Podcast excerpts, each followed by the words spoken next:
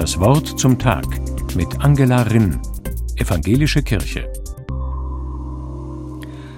Ein Leben ohne Leiden. Das klingt nach einer absolut fantastischen Idee. Ich wünsche dir Liebe ohne Leiden, hat Udo Jürgens einmal gesungen. Was sollte daran auszusetzen sein?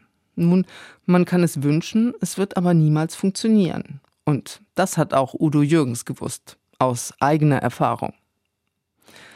In der Bibel bietet der Teufel Jesus jedoch genau das an. Er sagt zu ihm, hat Gott dir nicht versprochen, dass er seinen Engeln befohlen hat, dich auf Händen zu tragen, damit du deinen Fuß an keinem Stein stößt? Also kannst du es doch riskieren, dich von der Zinne des Tempels zu stürzen. Verführerisch, dieser Vorschlag. Ein kleiner Sprung als Gottesbeweis. Klingt einfach. Was könnte Jesus sich dadurch alles ersparen? Die mühsamen Auseinandersetzungen mit Schriftgelehrten und Pharisäern, den Ärger selbst mit der eigenen Familie, die vielen kranken und verzweifelten Menschen, die ihm überall hin nachgelaufen sind, die bockigen Jünger, von der Kreuzigung am Ende ganz zu schweigen. Ein kleiner Sprung nur. Ich stelle mir vor, dass die Engel in diesem Augenblick den Atem angehalten haben. Denn mit diesem Sprung würden Himmel und Erde zerreißen.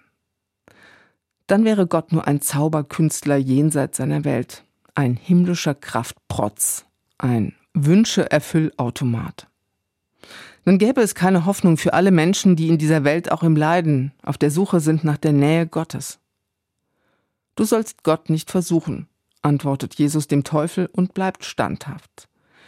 Er will der Welt und ihren Widersprüchen und ihrem Leid nicht ausweichen, wird sich mit dem Glück und dem Elend seiner Menschen auseinandersetzen und damit sich und einem Gott treu bleiben, der die Liebe ist. Denn die Liebe beweist sich nicht dadurch, dass sie sich von Engeln retten lässt, sondern dadurch, dass sie auch mühsame, steinige Wege mitgeht. Wenn es darauf ankommt, durch Krankheit und Schmerz bis zum Tod. Zuletzt hat sich Jesus tatsächlich lieber selbst zerreißen lassen, als zuzulassen, dass Himmel und Erde zerreißen.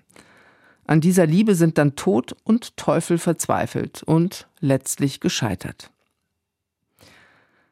Weil das so ist, glaube ich daran, dass Jesus auch weiter die Wege von uns Menschen mitgeht, die schönen und die steinigen. Ganz sicher werden meine Füße sich noch an manchem Stein stoßen, doch werde ich keinen Schritt tun, bei dem ich nicht umgeben bin von seiner Liebe. Pfarrerin Angela Rinn, Mainz, Evangelische Kirche.